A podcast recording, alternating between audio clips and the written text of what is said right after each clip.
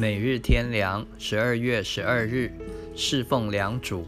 信徒最大的难处就是心怀二意，想侍奉两个主，追求两个不同的目标，过一种混杂的生活，甚至可以说是有双重人格。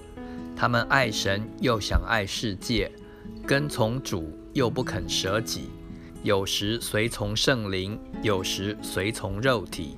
有时为主做工，有时为世俗忙碌，因此内心一直有征战，甚至过了多年一事无成，两面都不讨好。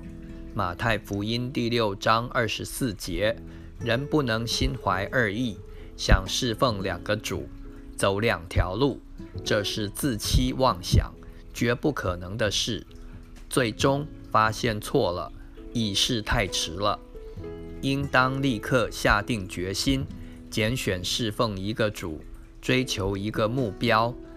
那当然应当拣选侍奉神，走主的道路，向着天上永远的目标前进。世界和其上的一切撇得越多越好，而不是得的越多越好。应当恨恶一切情欲。而不是要满足他，因为这世界和其上的情欲都要过去，唯独遵行神旨意的永远长存。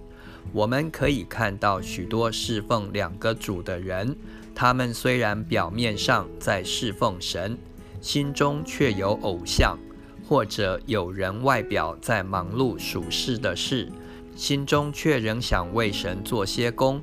也有人似乎一半为主，一半为别的，这种情况都不行，因为心不专，目的不一致，想两方面都不放弃，结果是双方面都得不着。